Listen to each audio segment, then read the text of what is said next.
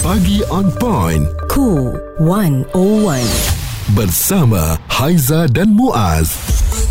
Bila sebut mengenai rogol ni satu perkara yang memang kita nak elakkan dan uh, memberikan kesan trauma yang amat mendalam kepada mangsa rogol. Perkara ini memang uh, kita tolak sama sekali ya. Uh, cuma dalam keadaan apabila rogol itu berlaku, apakah yang patut dilakukan oleh mangsa? Perkara ini memang jarang sekali diperkatakan sebab yep. ialah benda yang tabu untuk dibincangkan. Uh, lebih baik saya rasa kita kongsikan bersama supaya kalau apa saja berlaku, maksudnya mangsa ni uh, tak putus harapan dan tak hilang arah tuju Haiza untuk mm-hmm. pergi ke mana destinasi yang sepatutnya mereka pergi apabila kes ini berlaku kepada mereka. Ya, itu yang kita nak bincangkan Muaz. Tapi saya nak kongsi sedikit kronologi di mana ada perkongsian di Twitter menggunakan tweet handle Seren Spaghetti katanya seorang mangsa rogol tidak dibenarkan masuk ke pusat khidmat krisis sehenti OSCC sebuah hospital awam dan diberitahu untuk membuat laporan polis terlebih dahulu selepas bertengkar dengan kaki tangan hospital dan akhirnya dapat mas,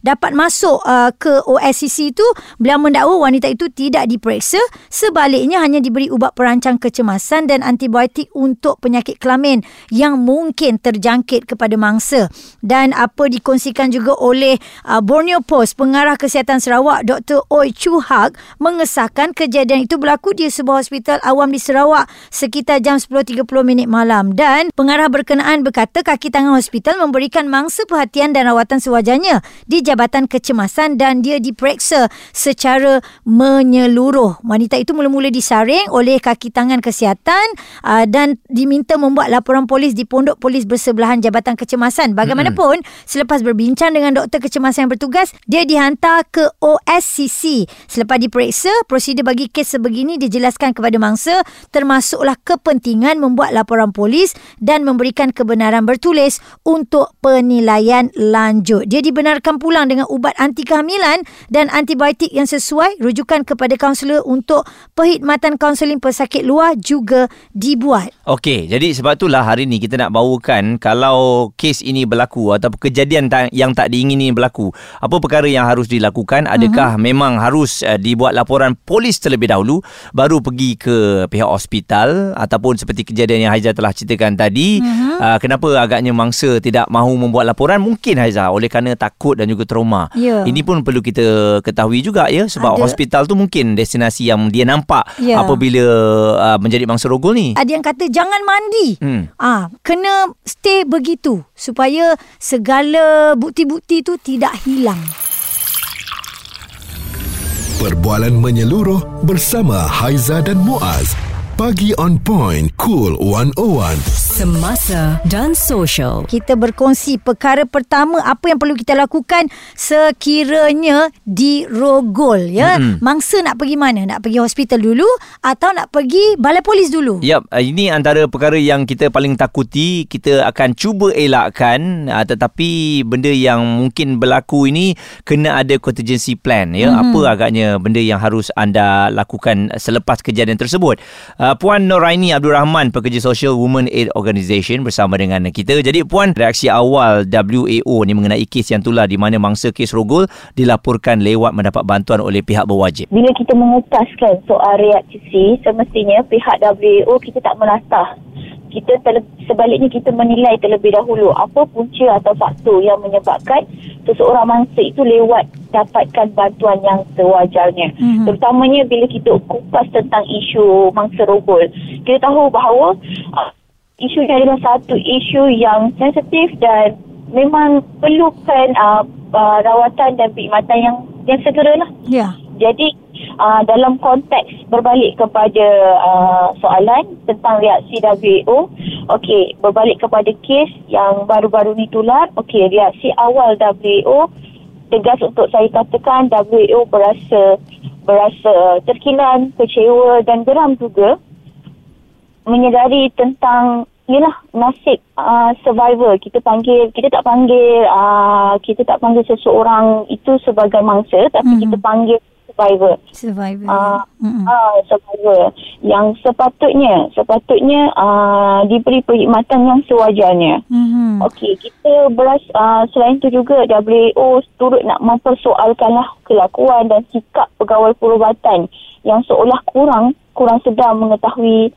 uh, tentang prosedur yang sepatutnya dilakukan oleh agensi yang sepatutnya uh, sendiri iaitu hospital. Mhm. Sebab kes rokok ni dia satu kes kecemasan dan apabila ia berlaku dalam tempoh tujuh jam kalau Haiza dengan Mus, uh, Muaz nak tahu mangsa boleh terus pergi ke OCC terlebih dahulu.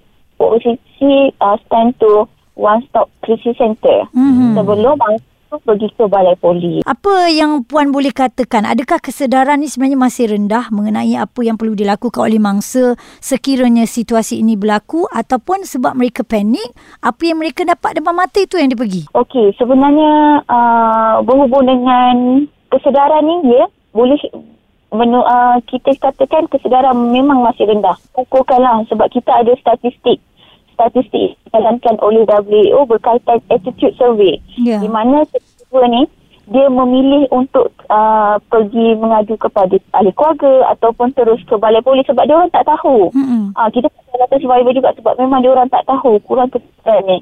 Dan kadang boleh jadi juga isu kesedaran ni ber, bukan kadang memang potensi dia berkaitan dengan stereotype ataupun persepsi budaya masyarakat kita. Mm-mm. Sebab apa? Sebab ini kes-kes rogol kan puan? Kadang-kadang uh, senang tak kita dengar mangsa yang dipersalahkan sendiri. Setuju Kenapa pernah? abang- Mm-mm. Kau duduk kat tempat ni Kenapa? Kenapa boleh jadi macam tu? Jadi salah satu kesedaran yang masih rendah macam tu lah Sebab culture kita, budaya kita Responsif menyeluruh tentang isu semasa dan sosial. Pagi on point bersama Haiza dan Muaz. di Cool 101. Mangsa rogol ini satu uh, cerita yang tabu yang kebanyakan orang tak nak berkongsi secara terbuka tetapi kita perlu melihat ini secara serius. Apa perkara pertama yang perlu dilakukan oleh mangsa sekiranya dirogol? Dan yang paling kita takut sekali apabila uh, kejadian ini berlaku ya, um, ada pihak yang menyalahkan antara satu sama lain. Akhirnya mereka yang tersepit ini uh, tak tahu nak pergi ke mana, menjadikan mereka ni semua akan uh, trauma dan uh, merahsiakan perkara tersebut ya. Takutlah, Muaz, kan? Ha, Mm-mm. jadi orang yang sepatutnya dipersalahkan tak dapat dibawa ke apa Muka muka, pengadilan. pengadilan. Mm-mm. Jadi oleh kerana itu Puan Raini Abdul Rahman pekerja Social Women Aid Organisation WAO masih lagi bersama dengan kita. Bila sebut mengenai uh, trauma ni ada yang katakan apabila menjadi mangsa ni perkara pertama jangan mandi dulu uh, terus pergi ke balai polis. Jadi adakah itu antara prosedur yang betul puan? okay, Bila kita bercakap tentang prosedur Prosedur apa step yang perlu dilakukan Oleh seseorang survivor tu Okey uh, Untuk pengetahuan umum Okey, setiap aksiden ataupun uh, perkara yang berlaku kita ada prosedur yang boleh dilakukan oleh survivor. Okey, kita berbalik kepada topik utama iaitu berhubung isu rogol. Okey, jika perkara ni berlaku dalam tempoh 72 jam, suka Mm-mm. saya tekankan sekali lagi, berlaku dalam tempoh 7 22, 72 jam, saya amat galakkan mangsa untuk terus pergi ke hospital kerajaan yang berdekatan dengan survivor. Okey, terus menuju ke department One Stop Crisis Center dan terangkan apa yang berlaku. Jangan mandi, betul. Macam Muaz cakap tadi, jangan mandi, Mm-mm. jangan bersihkan badan, datang terus ke hospital seperti mana keadaan awal uh, berlakulah. Ini bagi memudahkan lebih banyak uh, Bukti. beban bukti, bahan bukti Mm-mm. yang dilakukan. Sentimen atau pandangan bahawa kes yang berlaku adalah kes palsu sengaja direka mengakibatkan pihak berwajib tak ambil tindakan segera. Pandangan puan? bagi saya uh, ni pandangan kan pandangan Mm-mm. umum sebenarnya perkara ni uh, uh, tak tak boleh dinafikan uh, pandangan saya tak boleh dinafikan kadang ada juga kepincangan daripada sistem saluran perkhidmatan kita kita tak kita tak salahkan kerajaan tapi sebaliknya sekarang kita bagi pandangan sebab kita sama-sama nak memperkasakan Setuju. sistem Hmm. pemberian perkhidmatan uh, perlindungan dekat negara kita. Jadi uh, bezanya sekarang kes tu viral ke tidak? Mm-mm. Ah, jadi kepentingan kat sini peranan pihak yang berwajib lah untuk sama-sama cari uh, cari dan selidik uh, sejauh mana uh, kes tu palsu ke direka ke supaya kita sama-sama lah pihak uh, Hmm. pihak awam pun dapat uh, dapat mengetahui secara detail tentang sesuatu kes tersebut. Okey.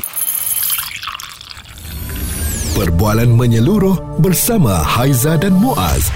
Pagi on point, cool 101. Semasa dan social. Perkara pertama apa yang perlu dilakukan oleh uh, kita tak panggil mangsa tetapi survivor yang dirogol Puan mm-hmm. Nuraini Abdul Rahman pekerja sosial Women's Aid Organisation WAO Okey. akan terangkan segalanya. Ada yang menghantarkan WhatsApp tadi dia kata puan adakah uh, mereka yang uh, dirogol ini akan terus ke balai polis kenapa yang pertama dan yang kedua adakah mereka ni akan di-escort ke hospital bagi menjamin keselamatan mereka Jadi di sini saya kongsikan lah. Dia ada dua cara sebenarnya. Okey, dua cara yang boleh dilakukan oleh mangsa. Okey, pertama sekali, okey, uh, kalau nak pergi balai polis pun boleh. Okey, pertama sekali sekiranya mangsa memilih untuk pergi ke balai polis, okey, mangsa akan membuat laporan di balai polis. Kemudian polis akan memberikan uh, survivor kita Pol 59 form. Hmm. Borang borang pol 59. Okey, borang pol 59 ni yang penting ni. Jadi mangsa akan bawa borang pol 59 ni ke OOCC juga. One Stop Crisis Center akan pergi ke uh, agensi kerajaan mm-hmm. dan uh, akan uh, menelitilah medical check up dekat uh, di sana dan borang tu akan dikembalikan semula kepada pihak polis. Oh. Jadi kes dibuka dan disiasat oleh investigation officer IO yang diberikan tanggungjawab untuk kes tu. Hmm. Okey, itu cara pertama. Itu kalau uh, survivor kita memilih untuk pergi ke balai polis terlebih dahulu. Ya. Polis akan untuk kes uh, rogol memang polis akan escort. Kebiasaannya memang polis akan escort sebab kes ini adalah satu kes yang berat. Uh, jadi uh, survivor boleh minta untuk uh, polis escort. Puan Nuraini Abdul Rahman, pekerja sosial Women's Aid Organisation WAO. Jadi kita harapkan dengan penerangan ini ya sedikit sebanyak dapat memberikan penjelasan kepada anda agar uh, apabila survivor ni datang uh, mereka ni tak ditolak ke kiri dan juga kanan kerana kesan mental mereka tu kesan fizikalnya hmm. uh, memang sungguh uh, sukar untuk diterima. Ya.